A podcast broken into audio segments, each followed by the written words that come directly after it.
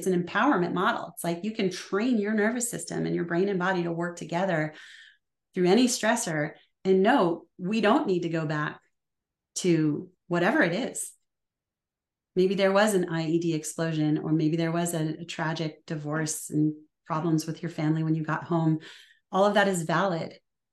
But what I'm interested in is what are you going to do about it right now? There's a ton of agency right here in this moment when you strip away all that moral failing and judgment and analysis paralysis, trying to look at your life history for clues as to why you're broken. It's like, no, the right. system is working perfectly. You're having a response to chronic stress. Here's what you can do about it. Welcome to the Empowered Performance Podcast. I'm your host, Katie St. Clair, and I'm so grateful you are joining me. On each episode, I'll be chatting with movement related experts and guests who have a passion for looking deeper into how we can enhance our human experience with movement, breath, and better understanding of the brain and body. Let's dive right in.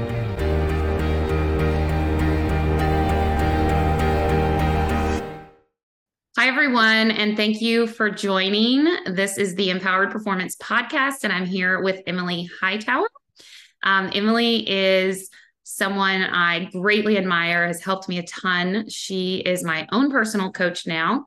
She is an expert on neurophysiology, on working with trauma and veterans. You have also been a wilderness guide, a wilderness EMT, a river guide. You've taught yoga for 25 years. You just have like a huge, broad perspective on movement and the breath and I'm just super excited to have you here and kind of dive into some of the stuff that we're going to talk about today. So, mm-hmm.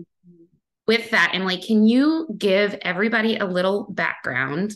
And I'm going to put you on the spot a little bit because you're the first guest. And one of the things that I really want to do with this podcast is connect to the why and the people I plan on bringing on and why I wanted to bring you on are people who I can tell have like a really strong why and they have a passion mm. what they're doing. And it's not just about a job for them, it's mm. literally about changing lives and trying to make something more out of this world. And so I was wondering before we start, if you could tell us a little bit about yourself, but also tell us a little bit about your why. Like, how did you get to become a wilderness guide and dealing with veterans with trauma like how does that even happen? Wow yes well let's just get right to it right? Let's get yeah. right get in well um, first of all i'm really honored to be here. Uh, your work is so important and impactful and the conversations that we have in our coaching sessions ignite the leading edge of my work like your understanding of what my approach is about and and kind of where it can help in your own work have just been profoundly rewarding so you know um, I hesitate to like go on and on about my own story. I'd rather talk about you and, and all these other things. But I put you on the spot here. Um, you know the the kind of Disney origin story of my work is so rooted in trauma and from the time I was nine until 17 in those really formative teenage years, I went through a lot of trauma. I, you know, witnessed my mom's traumatic brain injury on um, a road bike up here in Aspen, coming down Independence Pass. I got to ride with her in the ambulance, be there for the fight, the flight for life. Um, so that left an indelible mark when I was nine um, around injury, trauma, how life can just suddenly get scooped out from under you and you can just have that falling sensation. Um, so that happened. Um, my dad was in and out of addiction treatment. When I was 15, he lost the battle and took his life. So I went into my first years of high school um, having witnessed traumatic injury, addiction, um, this traumatic loss of my dad, who was, you know, it's been a long time now, but as this kind of trauma for me is a is a real um, lifelong process of understanding mortality. Um, his path, you know, he was a loving, avid outdoorsman. Um, when he was drinking, it wasn't a violent kind of drunk. It was this just obvious coping tool um, that was misleading him. So when you ask about my why, I can't help but reflect on that like Disney origin story of like how yeah. all the kids in Disney movies until recently are orphaned and they're figuring their own lives out. Well, that experience, by the time I was in high school, I realized I've got to figure out a way to create some stability for myself that no one can take from me. And it left this curiosity like, what is it inside of a human being that can make or break them? Why did somebody like my dad, who had, quote, it all friends, a great career, um, physical health, uh, what was it about his own biology, uh, his physiology? What was going on in his body, his mind, where he couldn't quite break through? And so a couple mantras kind of got planted in me. One was don't miss it. I didn't want to miss a thing. And the other was like this courageous exploration. I just could feel this turning point. Like I'm either going to face life and figure out how to live it fully and not miss it, or I'm going to get swallowed up by grief and pain and uncertainty. Um, and so, luckily, I had a few really important teachers. One is Paige Robinson, six years older than me. We grew up like sisters together, and she was a black sheep in our kind of family groups that all hung out and raised kids together. She followed the yoga path early. She was an Iyengar yoga teacher. So she grabbed me when I was 15, 16, 17 and was like, um, you you come with me to my class. And I remember being in her Iyengar class and being self-conscious. I was incredibly self-conscious at that time. And she would guide me into these places in my body that now I understand I had dissociated from. Mm-hmm. And her cueing of little subtle things in the body, like pull the floating ribs in, draw the tailbone south, breathe. it was like I had this incredible transformation in that moment of like, oh, I do have a place inside of me where there is stability that I can create through the structure of my body by turning the light of awareness into the present time in my own body. And I don't need to fix all the problems of trauma and injury eh, outside of me. Those things are still going to happen. That was clear to me. But there's a place that I can create internally where I can find that stability and not miss it. So wow. that's really what started me. So now my why is I've had this kind of other mantra of like, just put me to work. You know, how can I ease suffering in other people who are potentially missing it and feeling stuck in the way that I felt during those years, and the way that my dad felt, and the way that my mom felt in her healing journey? Like, just put me to work. Wow, that's incredible. I mean, it's crazy to me that I've worked with you for this long and I had no idea. Um, but of course, I know with the relationship, it's more like I'm coming to you for help. And that is part of a, you know, being a coach, I'm sure. But that's, I find it like really remarkable, like thinking about my own childhood and like how I was at 15. I don't think I could have processed those things in that way. Do you feel like you've always had like a gift to be able to, to, I guess, understand what was going on in your head. Like I just feel as at 15 years old, it's like we're just all over the place. Oh yeah. I mean, I this was a long journey that had a lot of diagonals. It was not a straight line. It was squiggly and there were whirlpools along the way where I was lost. And um, so I've shared some of the seeds of insight that I think gave me some um, something to grab onto and grow that gave me some stability that's still unfolding, right? It's there's no guru method, no guru thing about my work. It's like I'm in it with everybody. I've I've always been drawn to that. Um, that's why I love the wilderness. Is like it's nature. It doesn't care about us in that way. You, you've got to care. You've got to show up when you're in on a wild river, up in the mountains. You have to pay attention. Um, so long way of saying I did not have it all figured out at 15. Knowing you, Katie, you would have totally figured it out. you have through your own trauma. time, but yeah. You know, but I I know I was given, I was reflecting on this recently. I was given a real gift by my parents, especially my mom, because she is all about freedom. So as a child, she gave my brother and myself tons of time to be as we were without a lot of pressure. I mean, we spent our childhood in the mountains and it was all about, you know, rivers and water and bugs and play and um, just happiness. It wasn't this pressure cooker of like, you've got to prove yourself to fit into this family.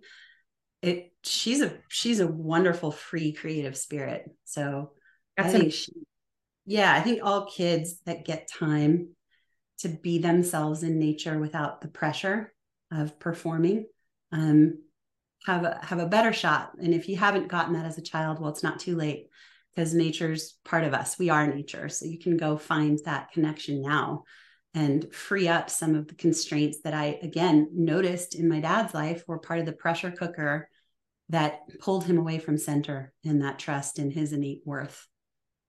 Yeah, that's so interesting to have like that dichotomy between your mom and your dad.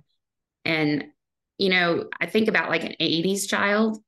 It was like you're going to be a doctor or a lawyer or a banker, right? And like you grew up with those expectations where you don't really talk about your feelings and you sort of just plug through and mm-hmm. so it's actually to me it seems very unusual that you had a mother in that generation that was like that nowadays i feel like people are starting to come mm-hmm. around to this awareness that we have a lot of problems with you know all the technology and everything and like we're having to try to create these spaces but um that's just fascinating to me so mm-hmm. so when did you actually start like working and what was your first job in this kind of world was it in the wilderness first or like how did that yeah. happen you know when i was in college I was I became a river guide in the summers. Okay. And look, that was just about escape and pleasure and fun and challenge and community. Like I found my people in this subculture of whitewater kayakers and river guides that were living in trucks and I was at home. It was like as long as a guy is wearing like the same Patagonia shorts for over a week without showering, like he has my attention. It was it was I was standards were really high there. and my standards were like, if a guy can cook in the wilderness, you know, then yeah, he has my attention. So I found some powerful women friends. I found that sense of um, adventure and self confidence through again that uh, incredible power outside of me that was the river, um, that was nature. Um, but I went into uh, a wilderness EMT program when I was gosh, probably 20. And my first career was getting on the mountain ambulance service here in Aspen. So I lived a seasonal life for five years where I would river guide all over the place in the summer, living out of my truck at, in a teepee, like full adventure. Then I'd come back during the winter season in Aspen and live in these tiny little dorms with like a hot plate. Um, I'd walk from there to the hospital, meet my team. We team up into different ambulance groups and um, work this mountain ambulance service. Um, after five years of that, I felt like, okay, I'm either going to need to pursue higher learning as a paramedic, as a physician assistant, even or nurse, like go deeper into emergency medicine or something else. And it was clear to me that that something else was around preventative healing and the healing arts. I'd had that yoga seed planted when I was 15. I had continued to study and practice up until that point, and my yoga studies were starting to get to become really important as a counterbalance to the physical nature of my work. And I followed that. I found my next teacher, Deborah Cohen, um, who was a is a phenomenal outdoors woman, deeply connected to nature. Uh, and so she started handing me the torch of pranayama breathing. I had noticed on the ambulance and on the river that breath was obviously central to managing fear and pain. So intuitively, that instrument was coming through me, uh, whether I was teaching teenagers how to navigate class three, four whitewater, where they're rolling upside down, stuck in a kayak. Like if they're afraid, they can't hold their breath as long. There was that dynamic. Then there was the acute um, pain of trauma, injury, illness on the ambulance, dealing directly with people, mm-hmm. taking people on a raft trip, a group of people that if they're afraid, they're not going to paddle for me. I want to, I, I want to get through these rapids too. So those experiences taught me a lot. So by the time I studied pranayama, breath, and movement as a preventative healing art for self healing, I knew I had found the doorway into finally processing a lot of my own stuff that was still buried from my own experiences of not being fully resolved, as well as a new profound tool uh, to help other people not miss it. Like get out of your own way and and start to explore these self-healing tools. Yeah, I find it I still think it's fascinating that you were experiencing all that so young because some of the things that I've learned from you are just the ability I'd say the main thing that helps me the most is the ability to just actually know that I have a feeling and then process, okay, I'm having that. Stop for a minute. What is my body trying to tell me? Mm-hmm. And not even going beyond that. Like sometimes I don't, I maybe, I don't know why, but I don't do the breathing drill or I don't, you know, take the time to do the neuro nidra or the meditation or whatever. I'm rushing through life, but just the acknowledgement has been life changing. And I feel like you sort of grew up recognizing that you had to acknowledge it or the boat was going to flip and everybody was going to be losing their mind with you. And so it's like, it, you, it was like almost you were learning by doing this thing, what you mm. would eventually teach to people. Mm, do, you, do you feel like that? Like it's just kind of a weird, I would, I was never exposed to anything like that at a younger age, like having to you know, maybe if you are a, you know, emergency medicine of some sort, that's just part of it. You kind of mm. naturally learn those things, you know?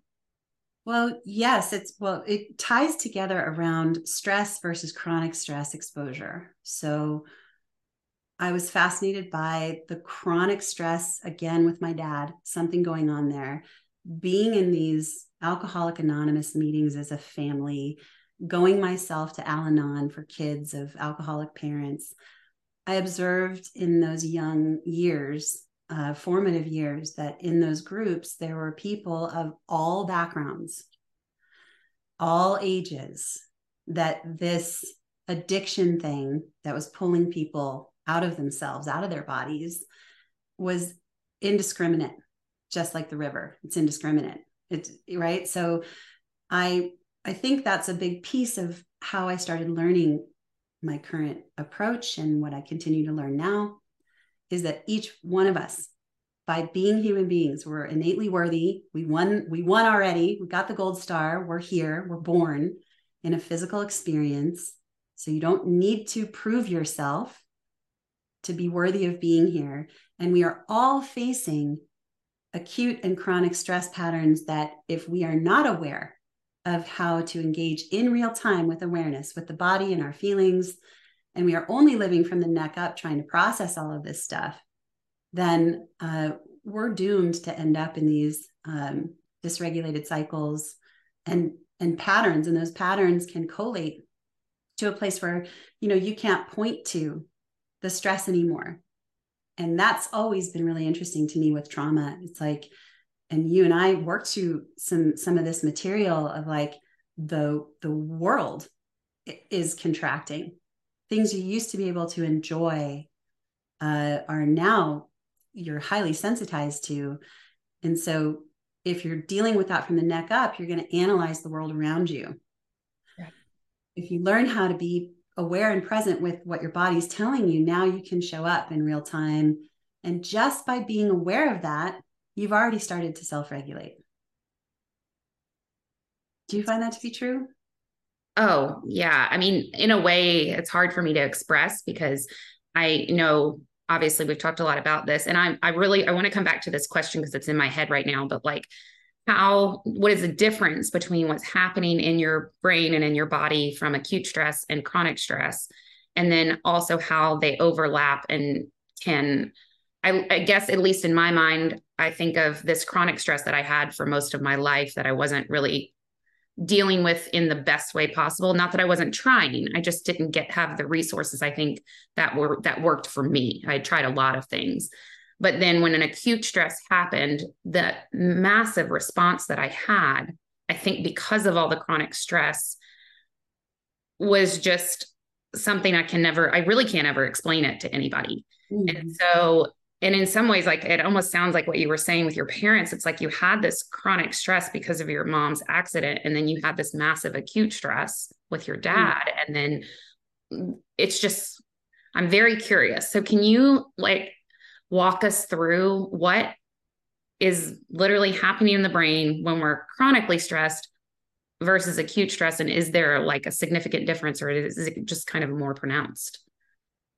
Well it's that is the work right there right? So we are all designed to be able to respond to stress. Stress as it, as as it can be defined is just something that challenges your systems to respond and what makes a stress healthy or not isn't the stressor it's how you respond to it. It's the dosage it's the timing it's the content of it and how it meets your body. So um, you know something like traveling to a third world country and being immersed in a totally new environment where you're stripped of comforts and things that you're used to that make you feel safe that's for for me when i got to travel to india uh, with a, a friend of mine who was getting stem cell therapy there we were dropped in the heart of new delhi. And and for me that was an incredible um, stressor that you know challenged my systems challenged me to show up and understand myself in the context of of a place that i'd never been. So um, that's important to to kind of get a grip on before you look at acute or chronic stress what is stress healthy stress means that you can respond to it well what does that mean it means that you can activate a sympathetic fight flight or high freeze response to turn on your arousal systems to react uh, and go through the experience of the stressor and then learn from it. That can be resistance training. That can be metabolic work. That can be hiking up a mountain. That could be going down a rapid in a river. It could be being in a new environment that feels risky, challenging, unsafe, uncertain. Right. So if a stressor like that that comes your way is too much for your system to respond to, you know, let me back up. You have this responsive sympathetic activity and arousal in a healthy system. After that, you recover and you regain parasympathetic. There's a rebound in the parasympathetic system that comes in to repair tissue, to learn. So, in the brain, when you respond in a healthy way to stress, you learn from the experience so that the next time you're exposed to it, you remember what you did successfully, what you may have done that wasn't successful. And hopefully, if it's a stressor you're going to have repeatedly, that exposure works out in your favor. The way you respond continues to improve, and you there you're gaining skill, you're gaining agency, you're gaining a sense of of um, yeah competency in life, right? So that's the human being right there is just responding to stress is a good thing. That's how we evolve. So and a chronic stressor is something that uh, your system is getting hammered by repeatedly without recovering from. And they can be really, really subtle. Right now, the big one that we're seeing at Shift is in the modern attention economy. We are incredibly mentally overstimulated while being physically disconnected. This means the physical system isn't getting a chance to process the stress in a healthy way. We're designed to meet stress in the body, not just the mind. So if you have any stressor that you are not processing completely and recovering from, um, and you get dosed with it repeatedly, you're going to start to have chronic stress, which means your stress response system starts to get depleted. You're not rebounding in the parasympathetic anymore. You're starting to get into dysregulation, which is going to narrow your overall tolerance to all stressors and this is why people that's the def- definition of trauma is a stressor that you is too much for your system to recover from and so you you collate patterns of bracing dissociation. Um, this narrower window of tolerance is one model that we use. Um, will start to show up in, in the way we've talked about, where things you used to enjoy or feel fine doing, now you're overly sensitive to them because your parasympathetic healing wing is not rebounding. It's not coming in to create tissue repair.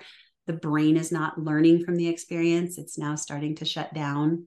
Um, there's a, great talk that Brian Mackenzie and Martin McPhillamy are doing right now called uh, Decoding the Breath Print of Disease and Mind. And um, it's evergreen. Like they're doing the talks now, but people can go anytime and buy them. They're doing a phenomenal job of explaining the science behind what happens in the pH system and carbon dioxide and in the brain tissue around uh, chronic stress and trauma. So, anyone that's interested in diving into the science should listen to that talk. It supports the Health and Human Performance Foundation, and uh, but hopefully that can give people a sense. Yeah, I actually saw that, and I'm going to sign up for it because I know for me personally, actually understanding what is happening is really helpful versus just do this thing because it'll feel good or it'll calm you down. But I don't, I still don't feel like I feel like in our work so far, I haven't really spent the time to learn as much as I'd like, mainly because I'm just trying to figure my own stuff out. But I think it would help me to actually hear that talk and like mm-hmm. really understand the neurophysiology behind it, and what is happening in the brain.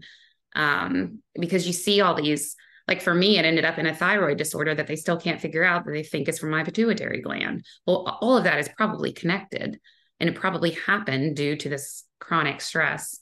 Um, is there anything you can tell us, like for people who are listening to this, that is a pathway to understanding if you're in that zone of living up in your head and not mm recognizing what's happening in your body. Because for me like i think i knew it but i didn't know it. I was so unaware of my body that i i was i didn't how do, how do you even get someone to recognize that in the first place? A great question. Mean, that is that is the power of the approach around the skill of stress work that i do and what i've uncovered with working 20 plus years now with uh, lots and lots and lots of different trauma populations from addiction to combat veterans, et cetera, neurology patients. The pattern in all of us, all these different populations I've worked with, myself included, is that, you know, when you are Wait, can you repeat the exact question one more time? Well, if you're someone who's been living up in your head for so long yeah, and has this stress, like how do you even know that you're there? How do you the um the similarity with all those populations is that you know when you are uh, dysregulated culturally the message is that something's wrong with you. And you're also learning how to cope and behave and get by and often are rewarded for external gains while being dysregulated. This we see this a lot in athlete populations. As long as you're making the workouts, making the time, those gains can give you reinforcement that you're okay. You're getting the endorphins from exercise, you're accomplishing the peak that you bagged, whatever it is. But if you're disconnected to the larger stress systems in the body, you might be pushing yourself into long term depletion.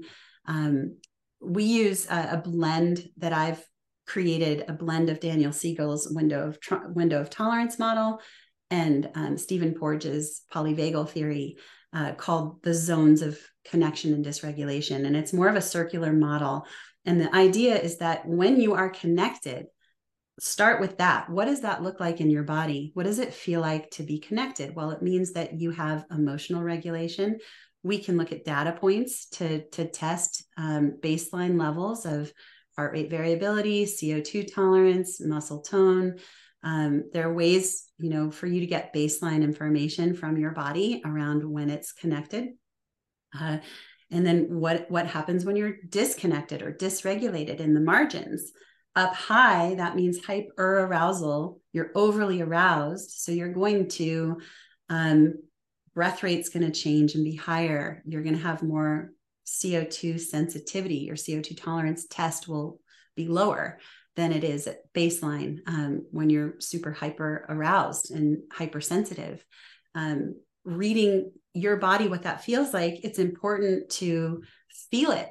So, this is why cold exposure can be one helpful stressor that I give with a disclaimer. You know, it's, it's not helpful to practice that if you're um, having a lot of anxiety and all you know that's that's something i do in my private coaching is like assess where you are what stressors can you take on? And what you and i were able to do together really quickly was shift from when you're dysregulated thinking about those external causes. That yeah. spinning mind is one of the quickest ways for people to read what's going on in the body. Oh just notice if your mind is spinning on the future or stuck in the past with regrets that's all you need to know. You're not present. You're not in a zone of connection you're starting to flip into the margins of either hyper arousal up high or hypo arousal, the deep freeze response where we just shut down. And then in this model, there's the wired and tired on the side where you're spinning into biphasic high, low, high, low, exhaustion. Um, so, in all of these groups of people that I've gotten exposure to, what's worked the the what's been the most helpful as you've found and what we've been talking about, is suspending the story long enough to participate in real time with your physiology. Because usually those dysregulated stress reactions will exacerbate the spinning out, looking for the solution outside of yourself. Because it doesn't feel good to be depressed and stuck and unmotivated. There is a moral failure associated with that state that can start to take over the whole system. Mm-hmm. But if you learn that, like, oh no, your body's trying to tell you something, you can intercept that in real time and upregulate, bring your body back into connection, bring your brain back into connection. And then you can, from a connected place, work on material. If you try to work on that material when you're dysregulated, you're spinning in circles. I think that's why, for me personally, talk therapy was always such a hard thing because it I left feeling more up in my head and more dysregulated because I never was like dealing with the the physiology of what was happening in my body so I could actually process these things, which that's just so mind blowing to me because mm-hmm. if you mm. think about it in like your allopathic or traditional medical care, and even I've had some really great therapists, but none of them ever, I mean, I've probably seen five or six different therapists. None of them ever worked on the, that portion of the regulating so that you can actually talk about things that may be on your mind that you want to process through. Mm-hmm. Find that that is becoming I mean, I know the work that you're doing is trying to get this message out there to people, but do you think that's ever going to be integrated into in like the traditional medical setting? So, because most people are living in that in the United States, at least, are living in this traditional medical setting. So when they go mm-hmm. and get a referral to see you know, a therapist or a psychiatrist, a lot of times they're not even considering some of these things. Well, there is a tipping point coming. And the New York Times recently published an article on somatic healing and how uh, learning about the somatic nervous system, which is where we sense and direct behavior from the physical tissues of the body, from the fascia, the nerves, like the, that the somatic system is being recognized now as needing to be integral in counseling. Uh, so I'm developing some teacher training for psychotherapists, um, counselors, because their work is so valuable. It has such an important place. And I can't diagnose personality disorders or PTSD, but my work is about this um, integration of these skills. So when might a counselor invite someone to actually stop verbal processing and actually connect to what's going on inside the body in that vital moment where they've tapped into some material that is starting to create a current of reactivity in the nervous system. To me that's the whole point of talking.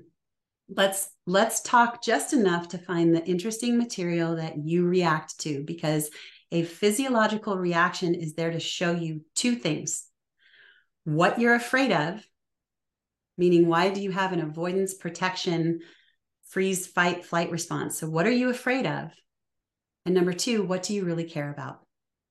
So, I'm interested in everyone's stories, but I don't need to know them completely in, in a historical way in order to help someone.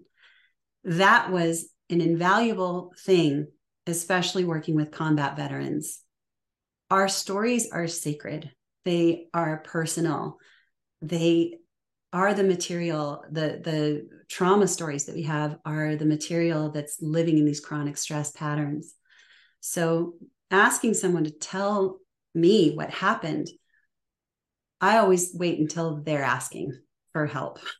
If there's an ask and they want help, then um, it's up to them what part of their stories they, they want to share. But I'm more interested in what's what's the material. You get to choose how to look at this. What's the material that comes up for you when you're having these reactions in your body? First, can you read them? Second, can you connect with awareness to your breath? Get your lid of your higher mind back online. Get more connected so you can see what's important from that. So um, I do want to be a part of this movement, helping these incredible professionals that have this advanced training in um, psychiatry, counseling, therapy to start integrating uh, skills around the somatic system so people can leave those counseling sessions feeling connected to their bodies and some agency around their own response. Um, I've partnered with some incredible um, counselors and psychiatrists. Um, so I love integrating care with those who are understanding the importance of this. Yeah, that's amazing. I didn't realize you were working on that. I feel like that's going to be a really big game changer to have a resource like that for actually professionals that want to learn this information.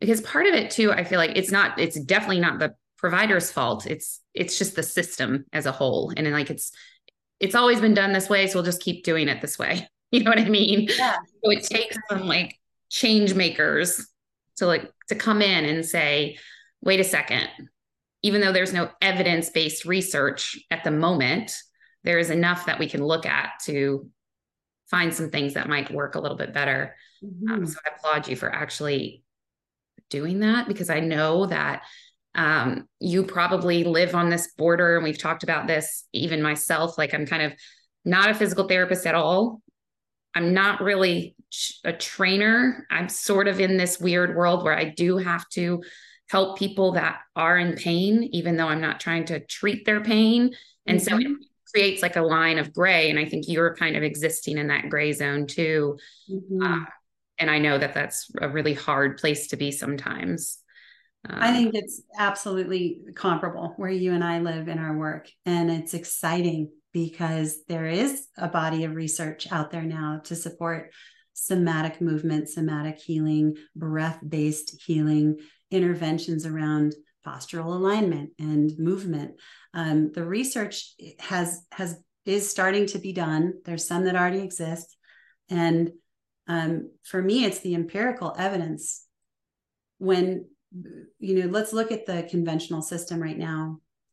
Before COVID, I worked year round with combat veterans. Since COVID and joining Shift full time, I see uh, my groups maybe three or four times a year.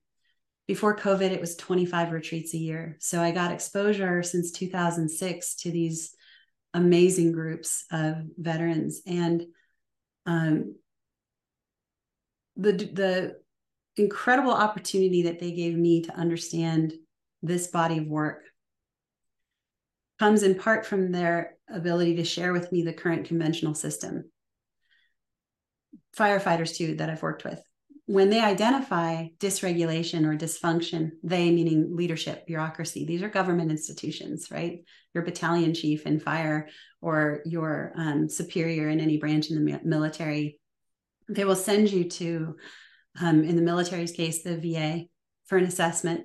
And if you show symptoms of anxiety and depression, insomnia, those symptoms aren't the root cause. The trauma isn't even necessarily the root cause. it's chronic stress, it's chronic deployment, uh, malnourishment, um, the collective load on the system around sleep. And there's lots of stuff to talk about there. But the solution in the conventional model is talk therapy and medication. So the people that I've worked with in those communities, by the time I'm meeting them, some of them have been deployed seven plus times.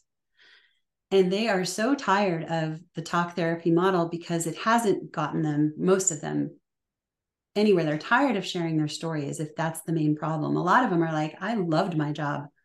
I actually felt great out there. It's coming home that's really hard for me.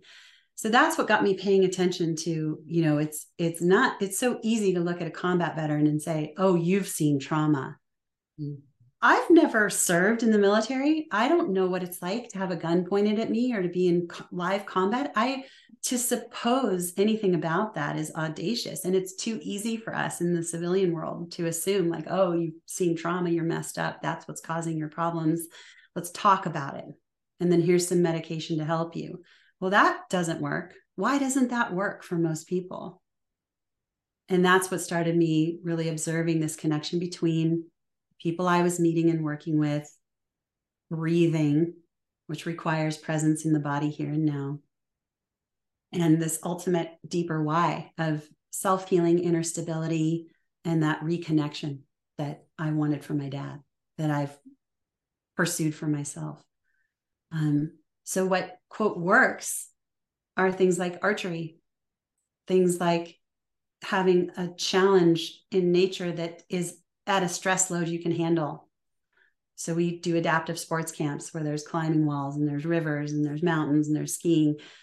It's not about like skiing fast. It's can you notice when you're in the crowds at the base of the ski lift that your breathing is changing. Someone touched your shoulder that caused your reaction. That's not because you're broken. That's because your brain is working. It's learned to be hypersensitive to certain conditions. You've been operating with chronic stress loads outside of your zone of connection, maybe for de- a decade. So rather than beat yourself up for, oh, I can't even stand in a ski line or go to a restaurant, okay, well, let me teach you what's going on in your brain and body and how to breathe into this moment to reconnect, not to fix. And let's carve some agency in perspective in that moment so that you can get back to the business of relearning and retraining. It's a it's an empowerment model. It's like you can train your nervous system and your brain and body to work together through any stressor and no, we don't need to go back to whatever it is. Maybe there was an IED explosion or maybe there was a, a tragic divorce and problems with your family when you got home. All of that is valid. But what I'm interested in is what are you going to do about it right now? There's a ton of agency right here in this moment when you strip away all that moral failing and judgment and analysis paralysis, trying to look at your life history for clues as to why you're broken. It's like, no, the right. system is working perfectly. You're having a response to chronic stress here's what you can do about it. Even just hearing you explain this mm-hmm. now on the podcast, I feel like so many people that have never heard this are going to feel relief just hearing that that's a possibility. Because I think personally, I can literally picture myself at the bottom of that ski lift and understand what you're talking about. And then you're going in your head, but why do I feel like this? What's wrong with me? Why do why am I like this? you know, what made me like this? I have a chemical imbalance. Like, you know, you start going to all these crazy places. Is there, can you kind of give this is really random and you might not be able to do this, but like a mock scenario, like there's the combat veteran with the chronic stress at the bottom of the hill, and there's all these people around, and how they get from the monkey brain that you call it and like over analyzing everything to I'm I'm coming back to myself. Mm-hmm. You mentioned with before we got on the awareness piece and like how important that is, and it almost like it doesn't even really matter what mm-hmm. what strategy you're using. It's just having a strategy of, any kind. Yeah, a little bit about that. Mm-hmm. Well, the first piece is reading what's going on inside of your body instead of hyper focusing on judging yourself and trying to fix the conditions around you. So, in that case example, um, you know you're you're surrounded by people and you're having some claustrophobia and you're having a fear response. And if you can read agitation spinning mind um, high stress breath pattern high in the chest vertical breathing sweaty palms racing thoughts um, protective avoidant behavior. Okay great. So what you don't want to do is then go why can't i control myself I'm broken. Oh my God, the so and so was right. Like I have this condition and I can't even do this anymore. It's like now you're starting to spin in the mind. So there are several doorways in through the somatic system where you can sense and direct yourself to the autonomic, right? So the autonomic nervous system is automated it's having subconscious reactions creating those pupil dilation changes and sweat and heart rate and breath rate changes. But through things like voluntary breathing you know this whole time we've both been breathing. But if you take a moment and empty your lungs and then intentionally inhale for four pause for two and exhale for six you have just yoked structures in the cortex system of your brain the motor cortex, the prefrontal cortex, in order to breathe voluntarily. So, by design, voluntary breathing has this beautiful byproduct of reconnecting, if you will, rewiring uh, the structures of the higher logical, rational brain with the structures around survival, like your limbic system. And uh, so, you're already starting to become present you read the situation without judging yourself. You took a few voluntary breaths. Right there is a lifetime of training, but it's very simple, right? That you can take that very deep. But if people can just know that it's not just a saying like take a deep breath, um, if you start to change the um, rate and mechanics of your breathing to get low, slow, radial, extend your exhales, learn about the nose, when to use it, why. Now you've got a tool that's with you all the time. It's free, it's portable, it's customizable. It gets better with use, it gets more automated with use. Um, so from there, once they've breathed the higher mind back online, they're starting to get more connected. There are somatic tools around touching the responses in the nervous system. So if there's a lot of high anxiety, you and I've done the, a little bit of this work where you can touch the go reflex of like what happens when you are autonomically wired to fight or flight. The back body fires, the will center, the heart stick out, the palms might clench or the thumbs roll out, the quads tighten up. The large muscle groups of the body are preparing to fight or flight touch that reflex. It's not all about calming down. Touch it for a moment and then use exhales to release it. Right. So there's lots of somatic tools to help people get present. Okay, I'm here now. And then there are mantras, self speak, neuro linguistic programming that I teach to help people carve new associations of presence and capacity with the current environmental exposure, whatever it is. So I've I've helped people that have fear of flying that weren't able to go out to restaurants anymore, couldn't ride a bike, whatever the so again, I'm looking for those specific stressors not to analyze them and what happened in their lives was to say, "Oh, would you like to ride a bike again?" That'd be a great indication of capacity. Great. Here are the tools. Here's how to carve new associations with your in, inner capacity to do that. Yeah, that's amazing. I I know it so well. I mean, I've been living it. I remember vividly the first time I got on a bike ride with my son, and it was beyond scary, like in a way that is not normal. And now I don't really even think about it much. And it's only been, you know, maybe um, a year, but in that time, there's been so much uh, change in my ability to be normal. If uh, it's probably the wrong word to use, but in that situation, not feel like I'm so amped up.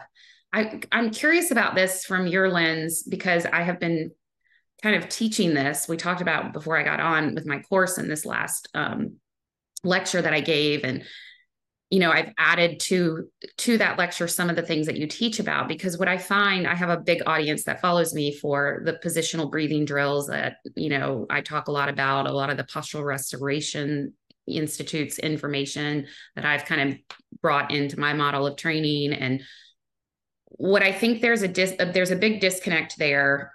Um everything they're giving is amazing but there's a lack of understanding of the way that the autonomic nervous system is being impacted and how important it is to to get to this place that you're talking about for some people before you even implement those strategies. Mm, exactly. So sometimes those strategies can get that person to that calm place, but sometimes it they don't work and you don't see the movement changes that you hope for. Mm-hmm. And in mm-hmm. most of those cases I'm finding it is people who have been living under this chronic stress haven't learned the tools to manage their autonomic nervous system, calm their, you know, physiology down so that when they do the drills themselves, they actually have more benefit.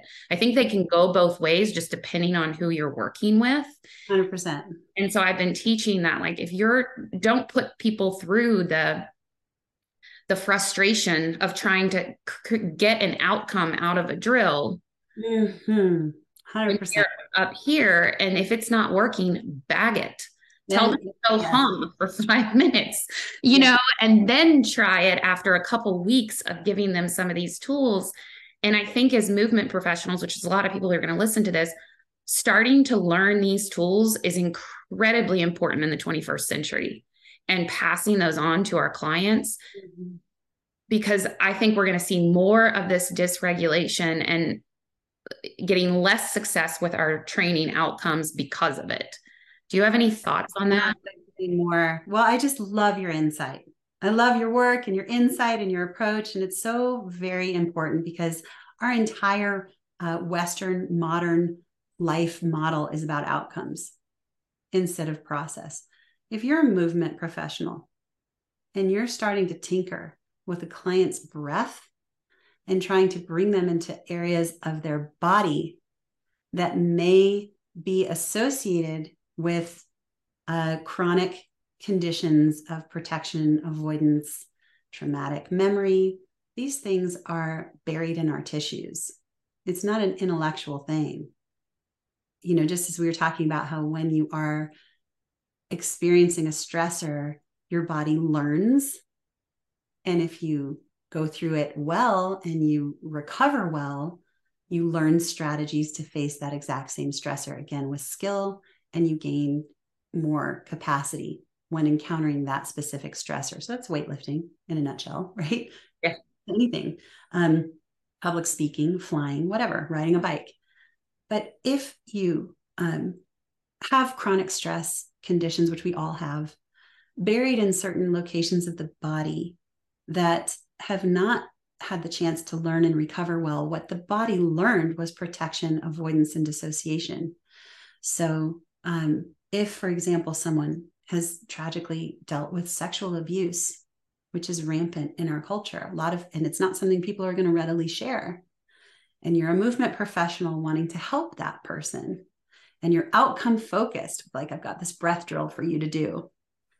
Just asking someone to breathe with awareness into that body can reignite that tissue into dysregulation. It did not have the chance to learn and recover fully and create capacity and agency, which is possible in my belief with any stressor.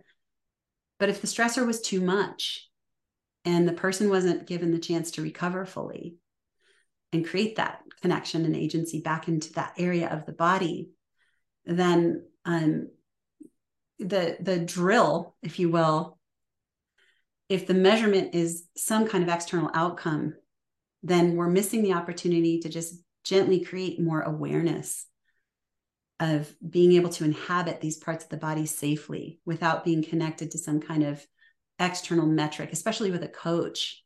You know, that's intimidating to enter areas of the body that have dissociation, pain, trauma, chronic protection avoidance, and then you're being observed with your breath and you're supposed to do it right. So, breath's popularity comes with a cost right now. Mm-hmm. And it's that this, it, if there's any outcome, it should, it, in my opinion right now, it should just be um, loving awareness and uh, an approach that allows people to start inhabiting present time in their tissues. That's it. So uh, I, I love that your insight around like if it's not quote working, let it go. Yes, because in all of this, we're talking about titrating dose and exposure. Just do the minimum to get a response that the person can grow and learn from. And then you're quote successful. Okay so we're going to revisit this again when we create the right conditions and that requires a lot of trust with working with somebody. Yeah it really does. And i i feel like even just having this conversation with you and people hearing this just recognizing and putting it out there because i'm guilty of this exactly what you just kind of expressed you know and not being aware of how sensitive somebody somebody's nervous system was. And i just want to get the message out like i want more people to hear it because the other the other side of the coin is the coach that's going what i'm doing isn't working. I'm not a good enough coach. Mm. But it's it's the same thing like you kind of teaching the professionals this other resource they may blame themselves and say why isn't this person getting better? And i've been seeing them for years and it's still the same thing. Yeah. and what am i doing wrong too? So it, it creates like a big disconnect from the coach's side of things and their own judgment of themselves and then also from the person who's in the performance of the mm-hmm. or whatever and anytime there's like a loss of communication and we're not feeling each other in that moment and we're not able to sense it's like thinking of it now from the big picture and coming back to your example in the beginning of this relationship to the earth as being this powerful thing that sort of got you out of your head it's the same thing. When when i think about nature and the earth it's it's a reminder that there's this large huge communication network that's happening. There's trees everywhere and animals and plants and it's all connected. And when we are able to connect like that with each other we're part of that whole system. And when we're not we're not part of the system anymore. We just tapped out again yeah. So um, the whole thing is like really fascinating to me. I probably spend, spend way too much time thinking about this stuff. But I, I but putting it out there, I think will make some big changes in the industry because the fitness industry is really kind of a mess if you look at the big picture. You know, well, we're all attached to our own performance and outcomes of clients if we're coming from that model. So I just love Eastern philosophy and the only exposure I've had to it is through advanced yoga training, uh, which has its own historical embedded kind of imprints that aren't necessarily aligned or healthy. Um, but what I love about Eastern philosophy is like when the student is ready, the teacher appears. Like there has to be an ask before learning something. And in our model, it's like the coaches are saying, I have something to give you. You need this. I'm going to sell this to you. I'm going to fix you. I'm going to get you these outcomes. That's broken right there. You're already starting on a flawed premise because the person that you're working with doesn't need you, to be clear. Like, I'm not helping people, which sounds so weird.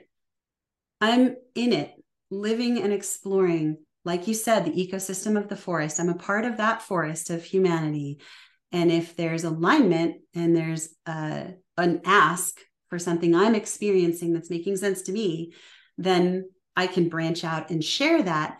But I'm not attached to or in charge of what that other uh, being does with these tools and information. They're not even mine. They're theirs to work with. So their outcome isn't mine. I if I were audacious enough to to tell them where they're going, well now the relationship's already flawed. Because there's something so much bigger out there for each of us when we're invited to tap into the currency of our own physiology, our own desires, our own connections that I think a teacher or a coach's role is to step way back and respect what can't ever be known about the people you're working with not just their histories, but where they're going, where they're going to take what they choose to learn from you, because all of what we're offering isn't resonant. So I'm a big fan in my own work of continually stripping away the audacity to think that I can help someone or get them someplace. It's I'm more curious about here with you right now. I get to be with Katie right now and I see you as as infinitely brilliant. I experience you as this mother tree that I'm always learning from. So I never feel like in our sessions like I'm I'm here to fix you. I feel like we get to share in this empowered process together of shared growth and learning. Um, and your authenticity as a teacher is why I'm so drawn to working with you. And what I learned so much from you is you're like, here I am. This is what I'm learning right now. And I love that so much. Thank you, Emily. I, I mean, it's definitely been an experience to be able to have these thoughts and have a platform to be able to speak about them and you know explore areas of myself that are very vulnerable and have to learn through my students and i you know even shared with you how i still get nervous when i teach that one lecture and it's like very you know heartfelt and all of those things but i end up learning so much from them as they then share their own feelings and give that you know information up for the whole group. And it's like crazy. Um, and i suspect that when you guys have your like experiential learning that's sort of what you're driving at shift. Uh, yeah. Which is actually makes a lot of sense now that you just explained that about how you're approaching me and then how you run these sessions mm-hmm. um, can you tell everybody because i do want to um, i don't want to keep you too much longer but can you tell everybody a little bit about that process and kind of some of the things that shift offers that might be useful and like where does somebody start mm-hmm.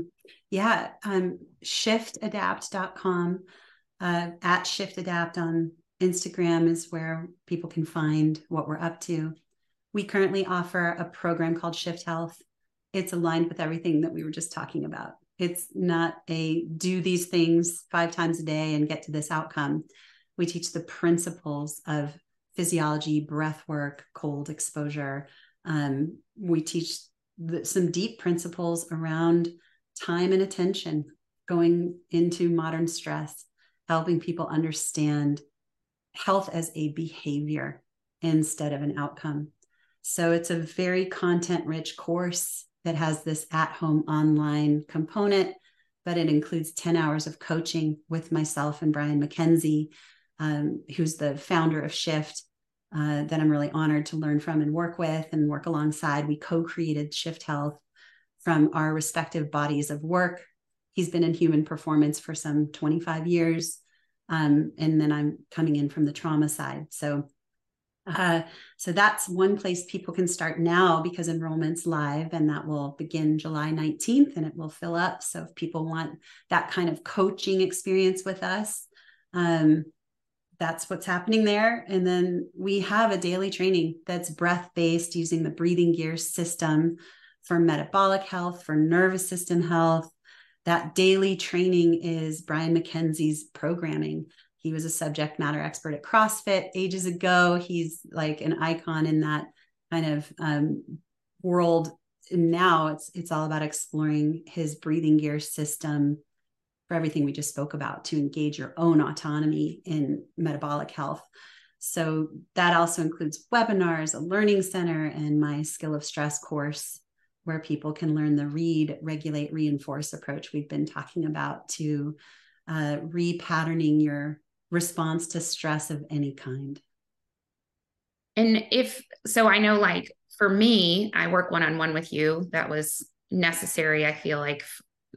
And it's also just I don't know, it's just the way I like to work and learn.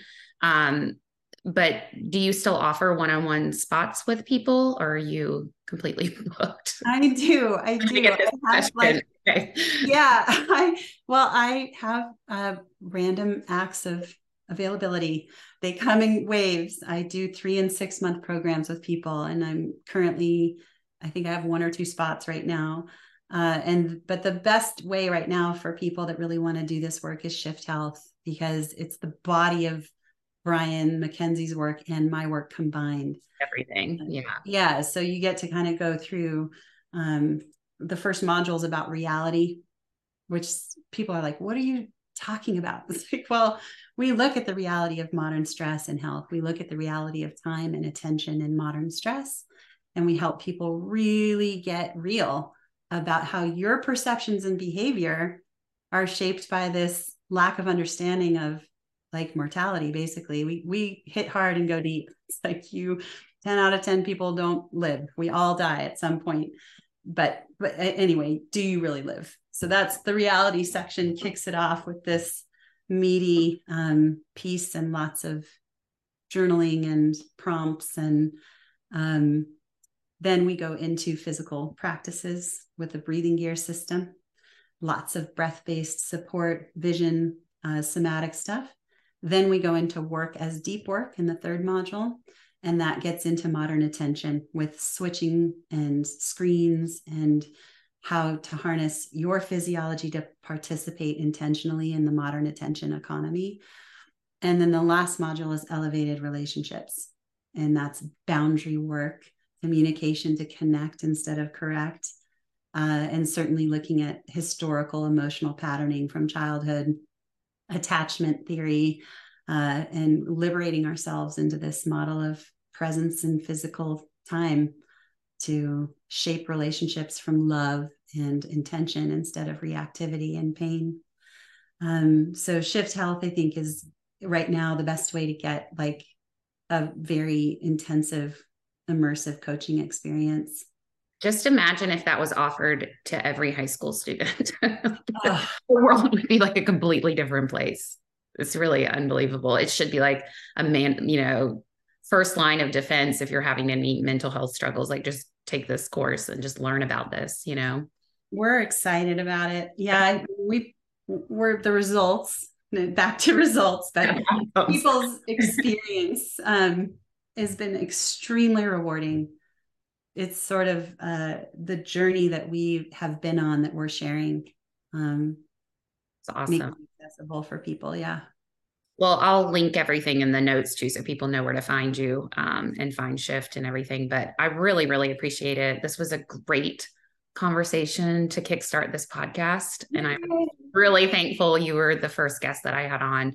I think it's going to bring about a lot of really good conversations with more people and create some awareness. So thank you so much, Emily, for sharing all of that. Thank you too. You're meant to do this. That was really fun. And I just loved it. So thank you. Thank you.